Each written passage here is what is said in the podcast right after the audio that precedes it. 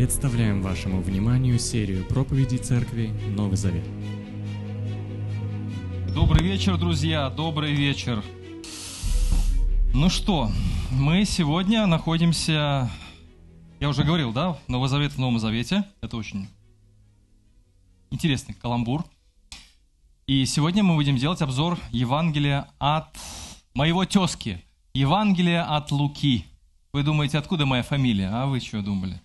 Вот, от имени Лукиан, или Луциан, или Лука, что в переводе с греческого означает «светлый». Ну, я хочу быть таким, но не получается. Получается, да, спасибо. Моя жена говорит, что у меня получается, значит, все круто. Название моей проповеди «Гость из будущего». И я еще раз хочу повториться, что сегодня у нас будет обзор Евангелия от Луки. И к этой теме мы с вами обязательно подойдем. Но прежде чем а, двинуться... Я должен поставить таймер, окей. Okay. Я хотел поделиться некоторой информацией, полезной для всех нас, когда мы читаем новозаветные книги, а я люблю их называть новозаветные документы. Итак, автор, я уже говорил, да, это Лука, по-гречески Лукас, грек наполовину и наполовину иудей, по профессии врач, по совместительству, как оказывается, знаток римского права, и именно поэтому он сопровождал апостола Павла, не только потому, что он его лечил, но и потому, что он выступал в качестве юриста-консультанта. Вы знаете, что Павел, римский гражданин, он суд кесаря и так далее, то есть он был такой эксперт, и он был до конца с апостолом Павлом. Лука – автор двух больших новозаветных книг, Евангелие от Луки, и следующий, второй том его работы, его трудов – это книга «Деяния апостолов». И, кстати говоря, Евангелие от Луки – это самая длинная книга Нового Завета по количеству знаков. Так что просто знайте так для себя, для викторины какой-нибудь христианской, забавной. Какая самая длинная большая книга Нового Завета? Это Евангелие от Луки, по количеству знаков оно превышает э, все остальные книги Нового Завета. И, кстати, некоторые даже эксперты приписывают авторство Луки послание евреям. Ну, авторство послания евреям мы так вот не суждено нам узнать, это тайна. Адресат.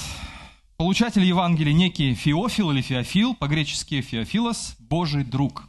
Красивое имя для мальчика. Ну, так, я не намекаю ни на что. Одни считают, что... Да, записывай, Виталик. Одни считают, что Феофил – это реальная личность, возможно, которую Лука повстречал в одном из своих миссионерских путешествий вместе с Павлом. Другие полагают, что Феофил – это некий собирательный литературный образ всех ищущих Бога, так сказать, богоискатель. И что сказать, я учусь у, у профессоров, которые говорят в таких случаях, ну, наверное, и то правильно, и то правильно. Наверное, правда и то, что действительно это был, буквально был человек, наверное, и правильно будет говорить, что это собирательный образ, потому что до нас дошла эта книга Евангелия от Луки, и действительно в Феофиле мы можем видеть каждого из нас, каждого себя. Каждый себя может увидеть в Феофиле, потому что у нас тоже есть вопросы, насколько достоверно христианство. Я думаю, что Лука справляется очень хорошо с этой задачей. Дата. Традиции, традиционно считается, что датировка книги относится к шестидесятому году первого века нашей эпохи. Ну, собственно говоря, все по дате. План книги. Вообще, у евангелистов, кажется, четыре Евангелия. Зачем это все? Написали одно Евангелие, хватит с нас. Но видите ли, каждое Евангелие, такие как Марк, Матфей, Лука, Иоанн, у них свой есть особый литературный замысел и своя композиция. Вот у Матфея мы читали пятикнижие Матфея, помните? У Марка мы читали в римском стиле. Тотчас там Иисус такой, знаете, экшен, блокбастер, он все время действует. А Евангелие от Луки – это странствующий Иисус. Посмотрите на план книги, вообще всего Евангелия. Больше всего занимает путь Иисуса в Иерусалим. Это с девятой по девятнадцатой. То есть десять глав Лука описывает, как Иисус идет, и за ним идут его ученики. Вообще это очень потрясающая картина, которую мы не всегда видим, потому что христианство для многих из нас – это что-то статичное. Так, билетик получил спасительный на небеса, вот когда там уже на небеса? Иисус идет, и за ним следуют ученики. Вот это и есть динамичная картина христианства. В движении, в развитии, в росте, в падении ученики падали. Они просто иногда лажали по-черному, но потом поднимались и опять следовали за Иисусом. Петр предавал Христа, потом поднялся и опять начал следовать за Иисусом. До конца, до конца они следовали за Христом. Вот это очень важный момент, который я для себя лично всегда напоминаю, и мне очень нравится вот эта динамика. Кажется, вот эти десять глав, ну, как, что можно говорить? Ну, вот, видите, красивая картинка получается. Итак, с первой по второй главы царство приближается. Здесь Лука вводит в курс событий, явления ангелов, Захария, Елизавета, Мария, Иосиф, Симеон, пророчица Анна, рождение Иисуса, рождение Иоанна Крестителя, да? Потом с третьей главы по девятую это явление царя. Иисус крестится в Иордании, вступает в должность Мессии, если так можно сказать. Потом здесь показывается генеалогическое древо. Иисус начинает очень круто служить, называется общественное служение, он исцеляет, изгоняет бесов, кормит голодных, прощает грехи, прикасается к прокаженным, там просто удивительно, удивительная а, цепочка различных действий. И он получает популярность в народе невероятную. И заканчивается эта часть тем, что Иисус преображается на горе. Запомните этот момент, потому что мы к нему вернемся. Иисус преображается на горе, он начинает сиять в глазах своих учеников, причем буквально сиять. Ну, я уже говорил по поводу третьей части, это путь Иисуса в Иерусалим. И, наконец, четвертая часть, это страсти по царю. Кульминация противостояния, предсказание разрушения храма, Иерусалима, последний пасхальный ужин, суд, распятие, погребение, восстание из мертвых. Все, Евангелие закончено. При изучении Евангелия от Луки, я уже справился с пересказом, я быстро, да? Вообще просто сам себя удивляюсь. Когда я читаю Евангелие от Луки, я думаю о трех вещах. Сейчас будут эти три вещи озвучивать. И причем третья вещь еще делится на три. Три, три. Три, три дырка. Надеюсь, дырки не будет. Мы запомним. Первое.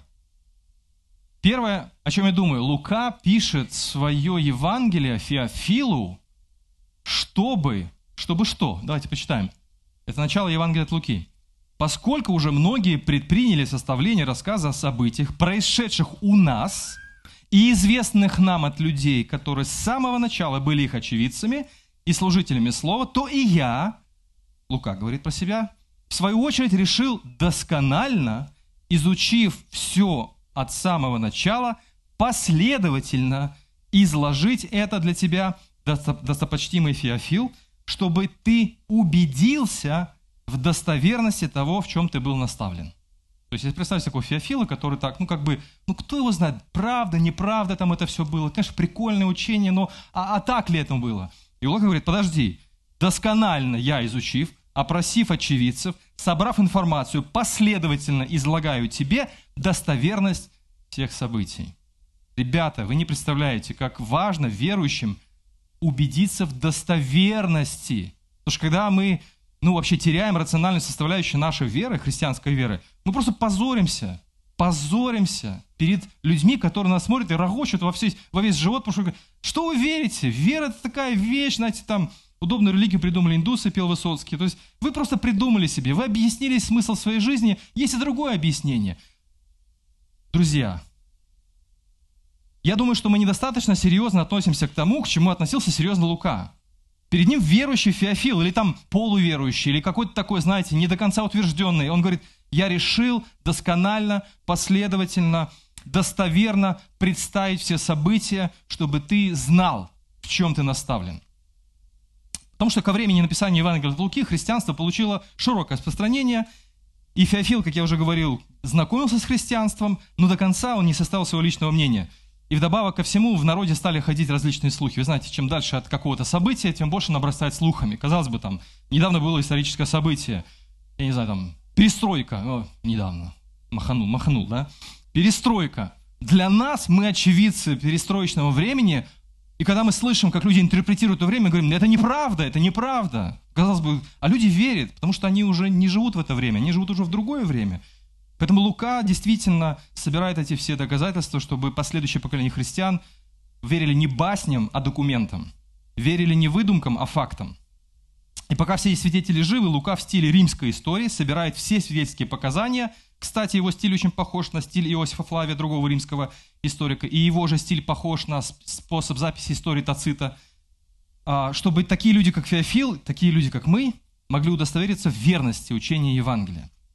Поэтому поступок Луки – это яркий пример того, как именно нужно нести Евангелие.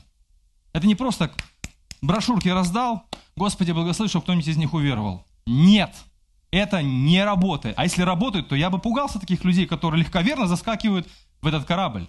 Ребята, Лука достоверно, последовательно, долго объясняет Феофилу основы христианской веры. Это возможность прошерстить свою веру, на чем она основана, да?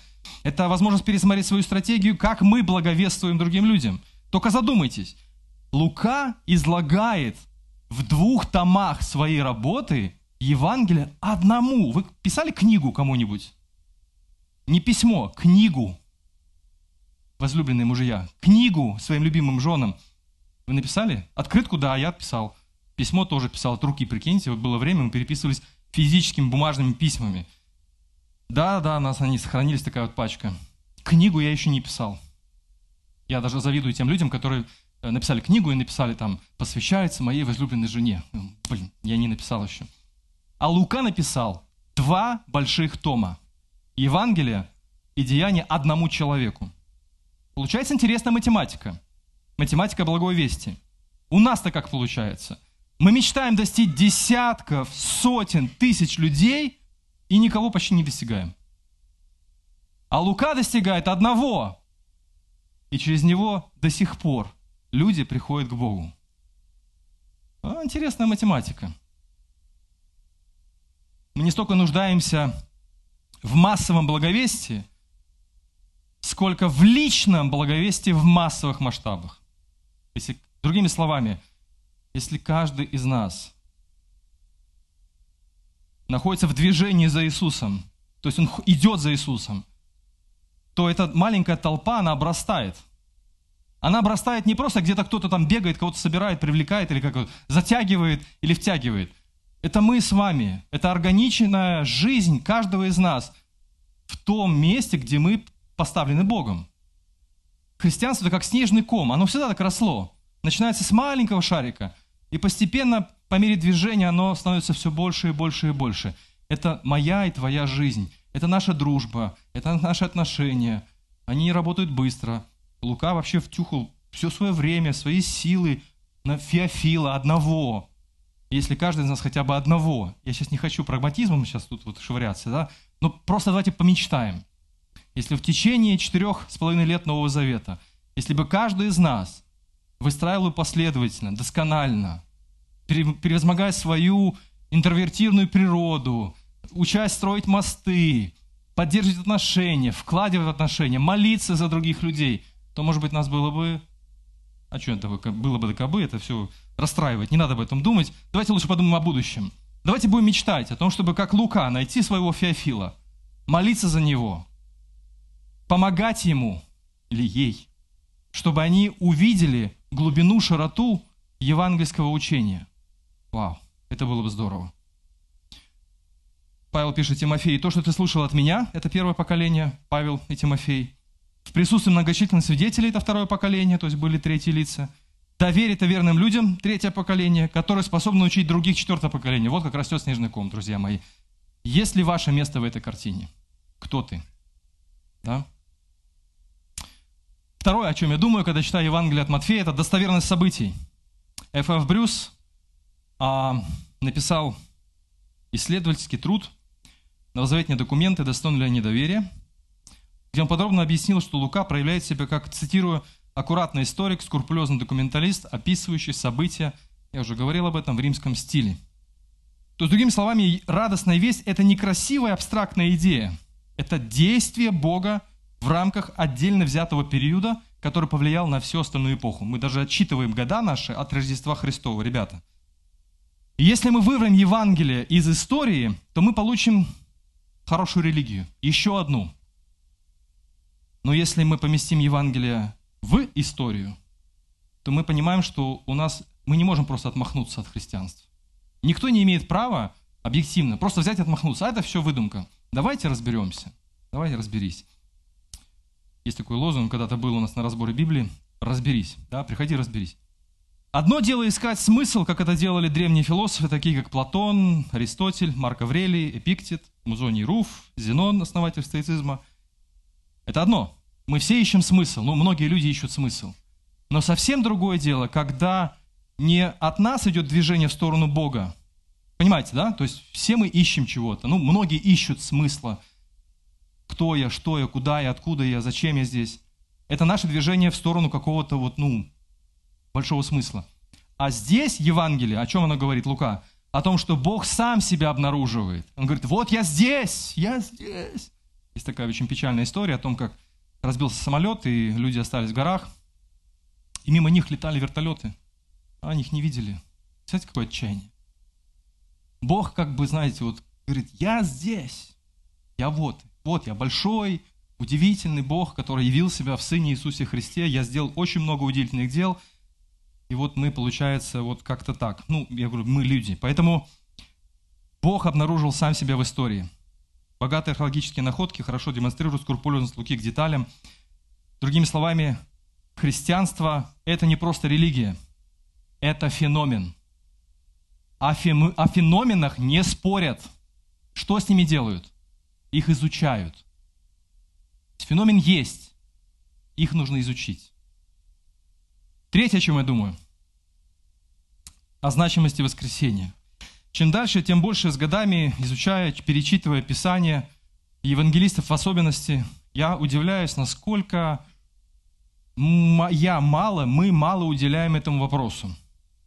На пути в Иерусалим происходит что-то очень потрясающее. Во время молитвы, в конце девятой главы, Иисус начинает, вот буквально, вот представьте себе такую картину, вот вы ученики, и обычное дело, ваш учитель стоит на вершине горы, он молится своему отцу, и вдруг его одежда трансфигурировалась, да, по-английски называется transfiguration, то есть происходит какое-то преображение, трансформация. Бам! Его лицо, его одежда начали сиять. Более того, вам кажется, что вы глюки, но вы видите рядом с ним двух людей. Я не знаю, как ученики узнали в них Моисея и Илью, ну вот Лука записывает, как это есть. И являются вместе с Иисусом Моисей и Илья, по одну сторону и по другую сторону. И, казалось бы, эти люди, Моисей и Илья, из далекого прошлого. А на самом деле преображение Иисуса на горе – это явление людей из прошлого с Иисусом, который в настоящем, и трое они своим явлением говорят о будущем. Они как бы этим действием предсказывают потрясающее, удивительное будущее событие, которое совершит тот самый пресловутый эпистемологический переворот о сущности вещей. Я говорю, христианство – это феномен, о нем не спорят, его изучают. Это сжатый такой трейлер, видеотрейлер или тизер ученикам, демонстрирующий будущее. Помните, как Павел писал? «Теперь мы видим, как сквозь тусклое стекло, а потом увидим ясно». Поэтому во всех смыслах можно сказать, что Иисус – это человек из будущего. Ну, будущее представляется, э, вот одна из картинок футуристов, художников, очень люблю смотреть. Иногда это кич, а иногда такие, ну, интересные, прикольные идеи. Так вот, обычно будущее представляется в свете развития новых технологий. Вот летающие машины, там другие говорят, парковки у балконов. Было бы классно. Если летающая машина, то парковка у балкона. Что бы это были за дома? Колонизация планет, полеты в космос, искусственный интеллект пресловутый, опять тот же самый. Вот, вот, он, вот, вот, вот он появится, уже есть, говорят.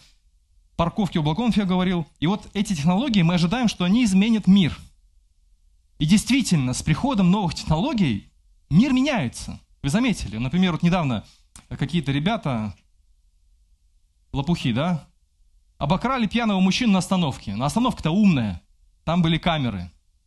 И в следующий раз эти преступники, они не изменят своего сердца, но они сто раз подумают, что вот на остановках грабить нельзя. И таким образом уровень как бы вроде преступности должен понизиться. Или, например, те же самые письма счастья, которые, ну, я получаю, вы получаете, водители, да, со штрафами несчастливые. Ты тоже тысячу раз подумаешь в следующий раз, да, хотя ничего не меняется. В общем, с приходом новых технологий меняется поведение человека, так или иначе корректируется. Хорошо это или плохо, покажет время. Очень много зависит от того, в каких руках окажется, к примеру, технология распознавания лиц. Очень спорная технология, знаете, что она существует. Ты идешь просто по улице, там сидишь там, или жуешь жвачку, пьешь кофе, бам-бам-бам, тебя вычислили просто по лицу. Мне думается, что мы на пороге нового вида диктатуры, которая неизвестно к чему приведет. Но это так, походу. Поэтому Евангелие также футуристично по своей сути. От слова future, будущее. Но путь к будущему другой. Не через высокие технологии. Ай, как же так же? Я люблю высокие технологии, я люблю наблюдать, читать, наблю... анализировать чуть-чуть. Очень интересно. Но путь преобразования человечества теистический по Евангелию. Бог намеревается обновить мир и вернуть его к первозданной красоте во всех смыслах, начиная с человека и заканчивая всем мирозданием. Поэтому ключевым событием, с которого началось обновление мира и которое помогает визуализировать наше будущее, это воскресение Иисуса из мертвых, ребят. Нет воскресения из мертвых, нет христианства. Все. Нету. Нет смысла ни верить, ни проповедовать, ни в церковь ходить, ни Библию читать, ни молиться. Понимаете, это все на этом держится. Событие воскресения – такое ветвистое дерево новозаветнего мировоззрения. Убиваете это дерево – нет ветвей. Все евангелисты без исключения подводят к событию, которое произошло в первый день недели. Помните, двадцать четвёртая глава Евангелия от Луки, что в первый день недели женщины пошли там, как гробницы, пришли, гроб от, камень от, от гроба отвален, там никого нету, что за дела? Иисус является, ученики бегут в панике, ничего никто никому не верит. Первое время вообще просто удивительно. Но с этого момента, когда ученики убеждаются в том, что это тот самый Иисус, которого они видели мертвым, висящим на кресте, и которого похоронили, и совершили над ним все погребальные обряды, что человек не может там выпутаться сам, да? Там очень интересные детали есть, вы можете отдельно познакомиться. И вдруг они видят живым Иисуса, так вот за что вы не возьметесь с того момента? Все ведет к факту воскресения Иисуса Христа. Как справедливо заметил Томас Райт в своей книге, если из Нового Завета убрать описание событий Рождества, то мы потеряем две главы всего лишь. А если мы уберем описание воскресения Иисуса, то мы потеряем весь Новый Завет. Весь Новый Завет мы теряем, если Иисус не воскрес. А если Он воскрес? А Он воскрес. На этом строит все послание христианской... На этом все стоит послание христианской церкви. Вот я повторяю слова Павла. Это ж не я говорил, это Павел говорил. Если Христос не воскрес, то и нам нечего проповедовать. Я тут стою, распинаюсь. Если Он не воскрес, то мне нужно увольняться. Мне нечем проповедовать. И дальше он говорит коринфянам, а вам не во что верить. Все, расходимся. Но дальше он говорит, а Христос воскрес. И поэтому мы это делаем, это делаем, так живем, так живем, этого ждем, так верим, потому что Христос воскрес. Но во что мы верим? Мы верим, что своим фактом воскресения Иисуса Христа, физическим воскресением, на этой земле, планете, мы верим, что Богу не безразличен мир. Это не агностическое мышление, когда, или там деистическое мышление, когда, ну, картина такая, Бог создал этот механизм, завел его и ушел в сторону. Все, там как-то вы сами барахтаетесь, и вот так вот люди, гностики, агностики, имеют какое-то представление, что кто-то нас все-таки создал, но мы сами по себе. Факт воскресения Иисуса из мертвых говорит, нет, мы не сами по себе. Богу не безразличен этот мир. Мысль о том, что Богу безразличен этот мир, фальшивка, не имеющий ничего общего с надеждой Нового Завета. Даже христиане говорят, что Богу этот мир не нужен. Он просто его уничтожит. Знаете, как тот парикмахер. Брил, брил, брил, опасный бритва. Потом, ай, ничего не получилось. Страшная картина сейчас, да, в вашей голове всплыла, я нарисовал. Вот мы таким Бога рисуем. Бога, который создал это все, и он просто сминает все, отменять не надо. Нет, нет. Он дает физическое тело Иисусу, и он обещает нам физическое воскресение из мертвых на основании этого. И он обещает нам обновление физической вселенной. Ребята, о чем? О чем разговор?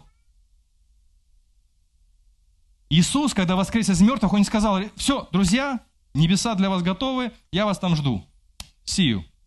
Он говорит, я воскрес, я царь, идите и действуйте. Где? В этом мире. Вот как раз-таки из факта воскресения Иисуса из мертвых происходит миссия христианской церкви. И если Иисус не воскрес из мертвых, то и миссия бесполезна. Что мы тогда делаем? Все равно все на небеса попадут, и земля сгорит, и ничего больше не надо. Нет. Наша задача не просто спасать души для вечности и сеять семена безразличия к тому миру, в котором мы живем. побыстрее катапультировать с этой проклятой Богом забытой земли, а быть проводниками воскресения из мертвых. Другой человек, не путайте его с Томасом Райтом, Кристофер Райт, который написал книгу «Миссия Бога». Я рекомендую ее. Это последователь Джона Стотта, если так можно сказать, его школы. Он является представителем холистического представления о миссии, то есть целостного представления о миссии. Миссия не просто выхватывать грешников на улице и обещать им небеса. Он говорит, надо миссию рассматривать целостно. По его мнению, миссия церкви включает в себя благовестие, милосердие, достижение справедливости, забота о творении. Я почитал несколько источников, но вот я предлагаю вам в этом третьем пункте еще три таких интересных идеи. Первое. Что меняет воскресение Иисуса Христа из мертвых? Во-первых, да, Йорика, да? Да, богатый и бедный Йорик. Во-первых, это достижение справедливости. Вы думали когда-нибудь об этом? На мой взгляд, нет более изнасилованного понятия, чем справедливость. Очень классно об, этом, об этой проблеме высказался английский писатель викторианской эпохи Сэмюл Батлер. Справедливость – это когда мне позволено делать все, что угодно. Это ирония, если что.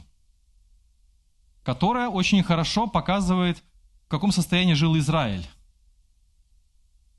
В те дни не было у Израиля царя, и, соответственно, что? Каждый делал то, что ему казалось справедливым. Что такое справедливость? Справедливость – это четкое представление о том, что такое зло и что такое добро, и четкое представление о принципах воздаяния.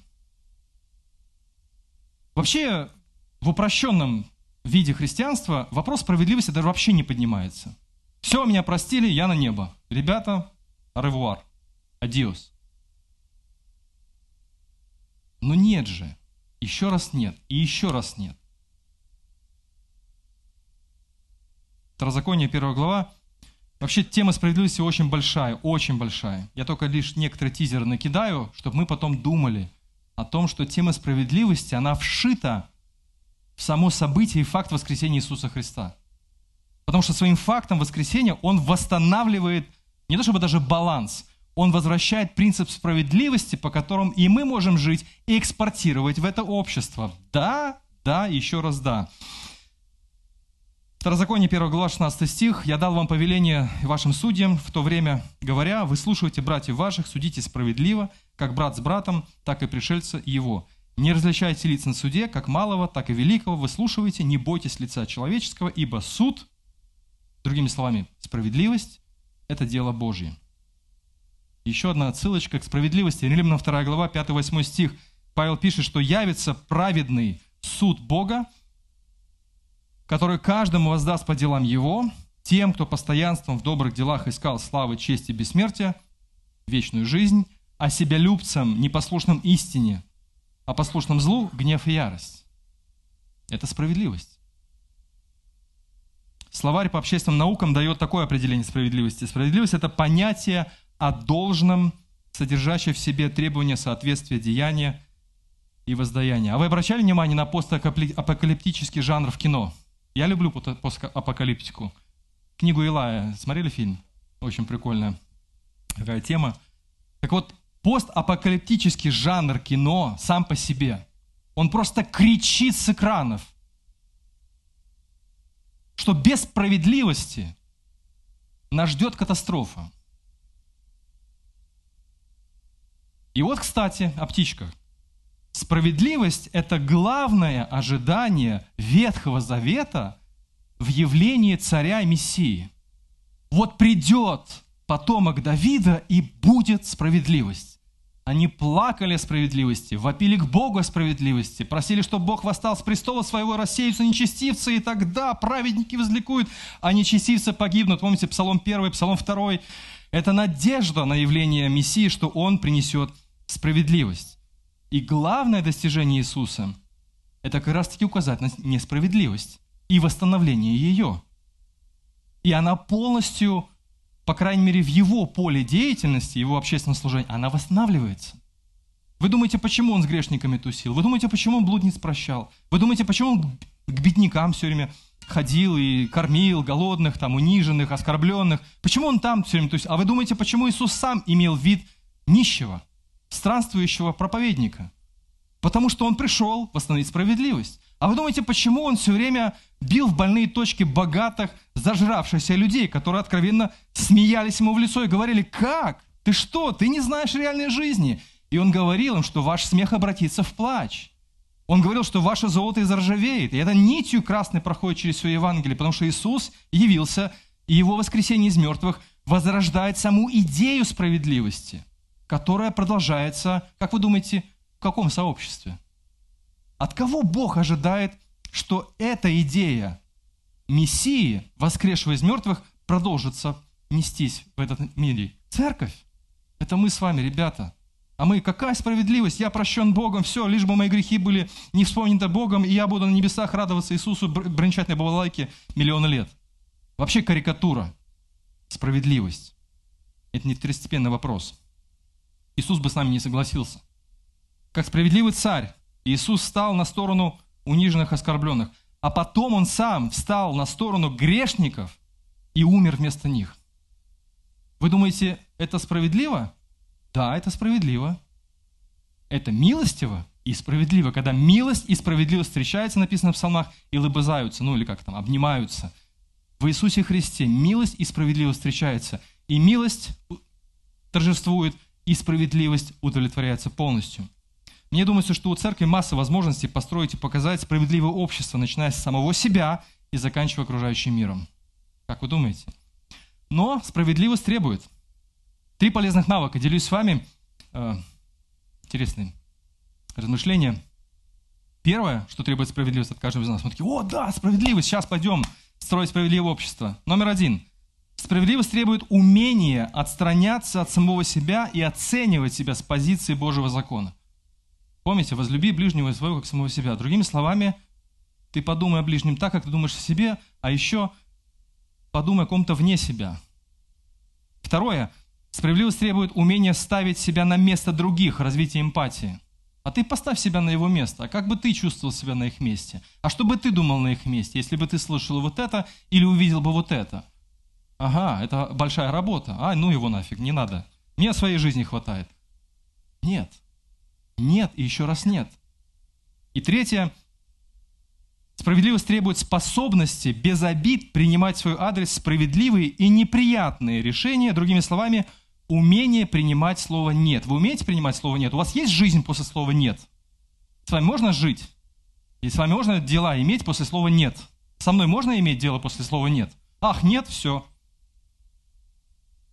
Тогда мы не построим справедливое общество. Будет, пусть ваше имя, пусть ваши слова будут «да», «да» и «нет», «нет». В справедливом обществе есть «да» и «нет». А если все время «да», «да», «да», «да», как только «нет», все, ребята, идите, до свидания, в баню. Если я так реагирую, то это проблема. Помните, даже разбойники на кресте висели, и там один ругал Иисуса, а другой что сказал? Что он сказал? Он сказал: «Мы осуждены справедливо». Он глядел на безвинного агнца Божьего, смотрел на другого разбойника, который ругал его, а второй, а второй по, по другую сторону сказал: «Мы осуждены справедливо, а вот он нет». То есть он принял факт справедливого возмездия. Вау, достойно. Где нет справедливости, выживает кто? Сильнейший, наглейший, хитрейший. Это анархия, это хаос. Анархия порождает монстров. Если в церкви, в христианском обществе, надежде мира работают принципы анархии или какие-то непонятные регулировки работают, то это общество, любое общество, превращается в террариум, в такую клетку пауков, где друг друга все жалят. Боже упаси, давайте молиться вместе, чтобы Бог сохранил нашу церковь от такого вот, от такой картины. Знаете, поэтому нужны правила. Нет, правила нам нужны, благодать Божия соблюдает нас всех правил. Вообще нет. Правила нужны, и нам нужно понимать, какие правила справедливого общества. Там же, где царит справедливость, царствует Бог. Филиппийцам четыре восемь. «Наконец, братья мои», Павел говорит филиппийцам, «что только истинно, что честно, что справедливо, об этом думайте, об этом помышляйте». Об этом размышляйте, что истинно, честно, справедливо. Кстати, первый кризис церкви, помните, какой был в Деяниях? С чем он был связан? Несправедлив, спасибо, отлично. То есть там возник вопрос, типа гуманитарку неправильно раздали. Вообще у нас неправильная перспектива и взгляд на эту проблему. На самом деле это не потому, что там женщины ворчали, что нам не додали помощи. Вопрос был несправедливости. Из-за языкового барьера ресурсы помощи распределялись несправедливо. И они вполне справедливо подняли голос. То есть как получается, если в христианской церкви несправедливо поступают вот так, то как мы дальше можем нести миссию? И апостолы сели такие, ребят, сказали: не, ребят, так не годится. Если мы не можем восстановить справедливость у себя, то о чем разговор там? Это сильная вещь, которая как ток срабатывает. Это первый кризис. И как только вопрос справедливости был восстановлен, они дальше двинулись, написано, ученики начали умножаться. И второй кризис, помните, Коринфская церковь. Там вообще просто за что не хватает, не хватает, все несправедливо. Человек просто в наглую живет, как ему хочется. Он не знает слова «нет». Помните, называясь блудником, и называясь, являясь блудником, при этом являясь братом. То есть как вы можете вообще строить справедливое общество, если у вас есть люди, которым вы все попускаете? Вам дальше нет будущего. И они такие: а, да, точно, ну давай там. И вот так, так зажали, там, что надо было их уже умолять, не зажимать уже сильно этого человека. То есть из огня до в полымя. Поэтому справедливость. Если нет справедливости в церкви, где еще искать надежду? В спорных вопросах искать справедливость бесполезно. Музыка, одежда, там, ну, понимаете, вот эти все вещи. Ее нужно искать совместно, обсуждая, взаимодействуя. А в ситуации, когда справедливость попирается не нами, например, третьими сторонами, силами, ну, например, есть примеры в истории, когда, ну, реально, ну, есть мрачные времена, когда права попраны, вообще все уничтожается, Холокост тоже самый взять, то Бог призывает запастись терпением.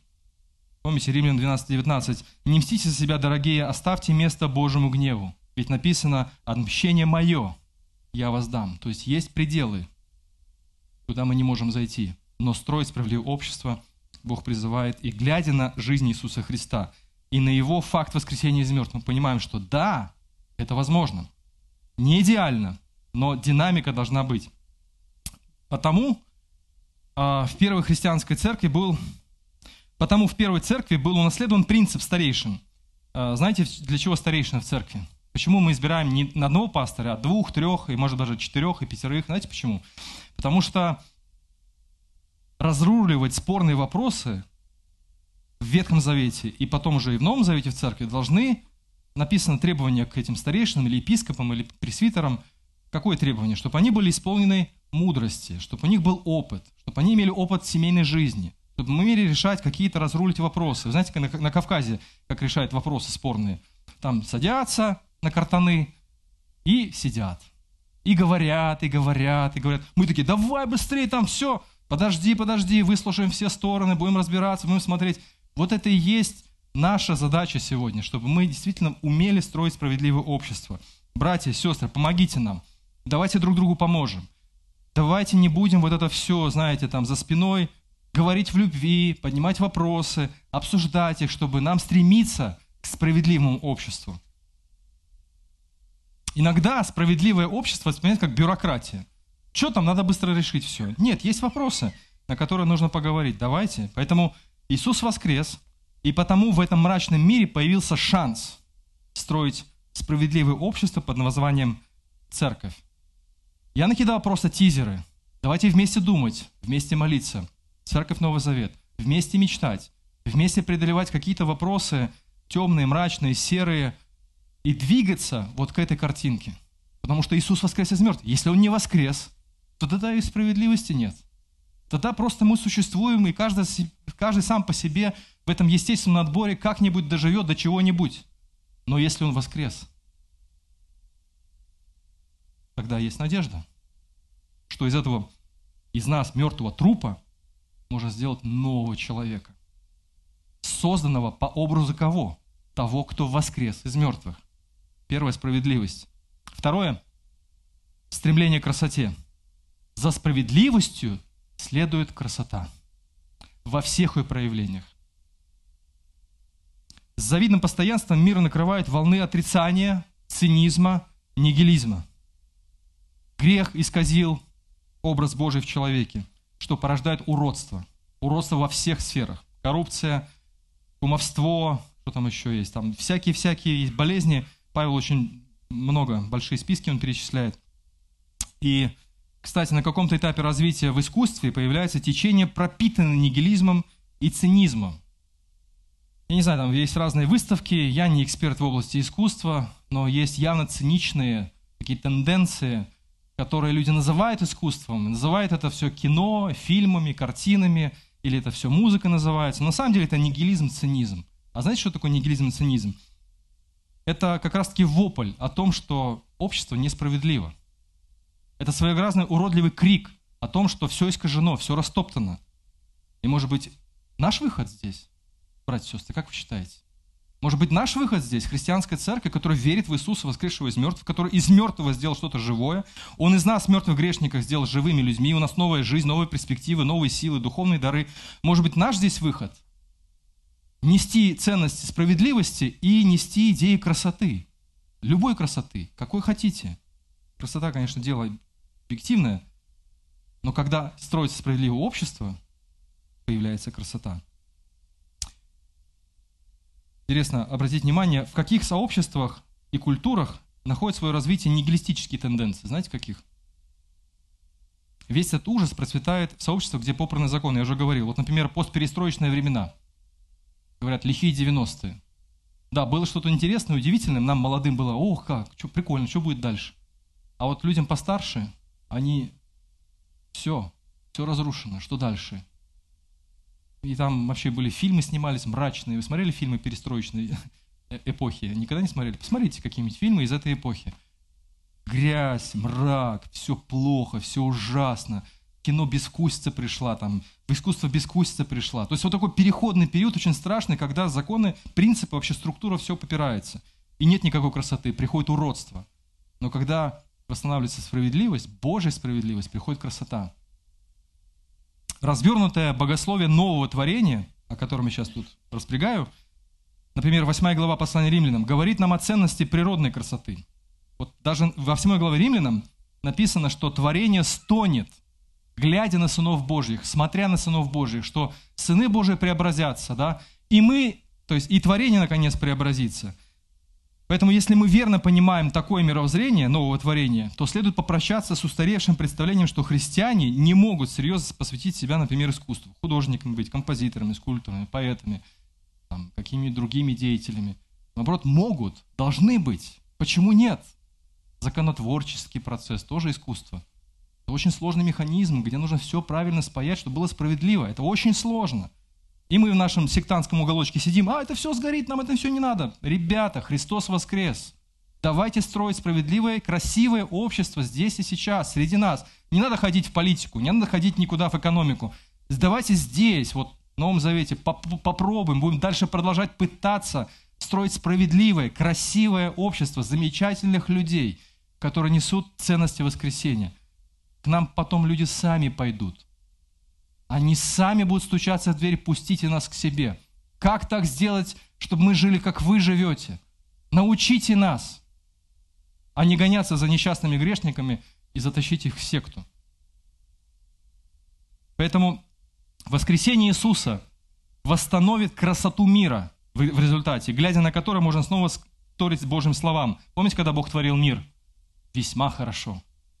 И здесь же мы читаем в книге Откровения, чем закончить. Как, как, как оно будет выглядеть будущее? Сидящий на престоле сказал, смотри, я творю все новое. Творить красоту – это отпечаток Божьего образа в каждом из нас. Поэтому мы ждем красивого мира, который принес Иисус с собой в этот мир в своем воскресении. Третье, последнее – забота о творении. Нам не нужна Грета Тунберг, Тунберг, чтобы понять важность заботы об окружающей среде. У нас есть Библия. А Библия говорит, что все творение – это чьих рук дело? Бога. Если это Бог сделал, знаете, как вещи любимых людей, знаете, как это срабатывает? Находишь какой-нибудь там, не знаю, ошметок на улице, там ткани какой-нибудь. Ну, ты взял и мусорку выкинул. А если, например, кусок ткани, например, я не знаю, там, платок возлюбленный. Все. Подбираем, И говорим: любимая, ты платочек обронила. Да, спасибо, любимая. И так далее. Вот то же самое здесь. Если мы знаем, что мир окружающий, планеты, вселенные, звезды, трава под ногами, деревья, все, что мы видим, создано нашим Богом, то какое отношение к нашему, этому творению должно быть у нас? Нам не нужны специальные программы для того, чтобы окружа... охранять окружающую среду. У нас заложено в ДНК. Если Бог создал все это, как нужно к этому относиться? Если, Бо... Если Иисус воскрес из мертвых в этом физическом мире, и если Бог обещает восстановление творения, то как нужно относиться к творению, окружающей среде? Соответственно, чистая территория, порядок дома, да? Или в голове, не знаю, с чего начинается. Чистота после пикника христианского. Не потому что, что все знали, что мы баптисты. Нет. А потому что это творение нашего Бога. И мы уважаем нашего Творца. Поэтому давайте оставлять чистоту. Давайте наводить порядок в голове, в душе, не знаю, в одежде, в комнате, на кухне. Давайте экспортировать эту чистоту. В совокупности это создает серьезные предпосылки для благовестия. Итак, справедливость, что там второе? Красота, забота о творении создает предпосылки для благовестия. Ребята, а как? Что, откуда вы вообще? Из какого космоса вы прилетели сюда? И помните, написано первое Петра три пятнадцать. «Будьте всегда готовы дать отчет кому? Любому, кто спросит вас». Вот спросит вас. Предпосылки появляются из справедливости, из красоты, из заботы, из любви. Там много других еще интересных предпосылок. Создается атмосфера для благовестия. Тогда откуда вы? И вы дайте отчет о вашей надежде, о вашем уповании. Поэтому верующие в Иисуса Христа – это в каком-то смысле гости из будущего. Потому что Христос показал нам будущее. И теперь мы знаем, в какое будущее мы движемся. Предвосхищая будущее, мы замотивированы жить сейчас, в кредит, божественный кредит, который Бог открыл для нас через воскресение Христа. И теперь, пожалуйста, черпайте мотивацию, черпайте силы, черпайте мудрость в том, чтобы не оставлять надежду работать. Когда сталкиваешься с трудностями, разочарованиями. Помните, как заканчивается пятнадцатая глава Коринфянам, где Павел говорит о воскресении из мертвых? Он заканчивает самое пространное воск... размышление о воскресении из мертвых словами: «Братья, не унывайте, продолжайте трудиться, потому что тяжело, и в свое время, если Бог даст, мы пожнем». То есть идея воскресения толкает нас на труд. Вот какая вещь. Я уже заканчиваю проповедь. Да, ребята. Когда слышишь, быстро забывается это все. Когда видишь что-то, ты начинаешь помнить. Запоминается, поэтому используются визуальные образы, такие всякие запоминающиеся. А когда начинаешь это делать, ты начинаешь понимать. Давайте от слушания, от видения перейдем к деланию. Вот у ХТО есть хороший лозунг: от слов к делу. Когда начинаешь что-то делать, понимаешь больше. Это так в профессиональной сфере, во всем. Начинаешь пробовать, ошибаться, понимание приходит. Хочу процитировать слова из фильма, знаменитого культового фильма «Назад в будущее». Смотрели? Мы его до дыр просмотрели. Сказывание. «Ваше будущее не, еще не написано». Ну, это их версия. У меня другая есть. «И ничего не написано. Будущее такое, каким вы его сделаете сами, так что старайтесь». Я бы по-другому перефразировал эту фразу, это высказывание. В рамках того факта, что Иисус воскрес из мертвых, я бы сказал чуть-чуть иначе. Вам показали будущее, ваше будущее. В новом творении, в новых телах, в новом мире, в новом мироздании. Будущее такое, каким показал его Иисус. Так что старайтесь. Оно динамично. Христианская жизнь воскресения динамична. Это не статичная картинка. Это картинка движения, это движущаяся картинка. Это, как это? Как-то камера называется, GoPro еще говорят. Экшн-камера. Это экшн-жизнь. Это движение, которое происходит внутри нас, оно уходит из нас, и экспортируется в мир. Поэтому, друзья мои, думайте о Евангелии от Луки, думайте о том, почему все евангелисты заканчивают этой темой, и думайте о том, почему весь Новый Завет пропитан надеждой воскресения, потому что воскресение из мертвых – это возвращение к жизни, это обещание справедливого общества, во-вторых, это э, порождение красоты, и в-третьих, это забота обо всем том, что Бог сотворил. И в итоге это совершает, создает э, атмосферу, среду для того, чтобы благовествовать. Органично, естественно, открыто. Чтобы не мы бегали за грешниками и приставали к ним с трактатами, а чтобы люди сами пришли к нам и спросили: ребята, как так? Научите нас. И мы научим. Аминь. Помолимся.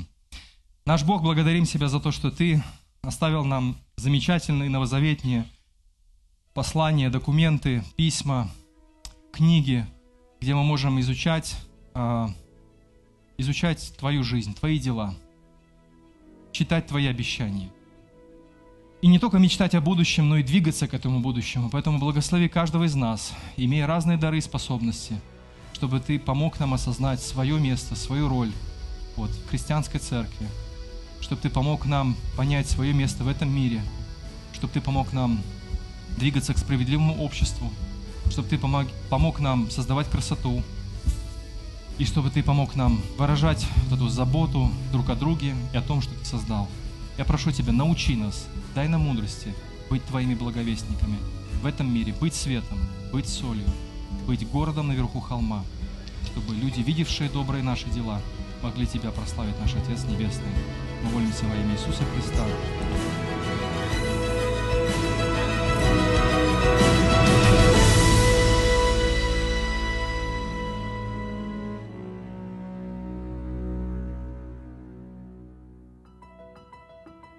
Записи этой и других серий подкастов доступны на нашем сайте завет точка орг и в каталоге подкастов iTunes.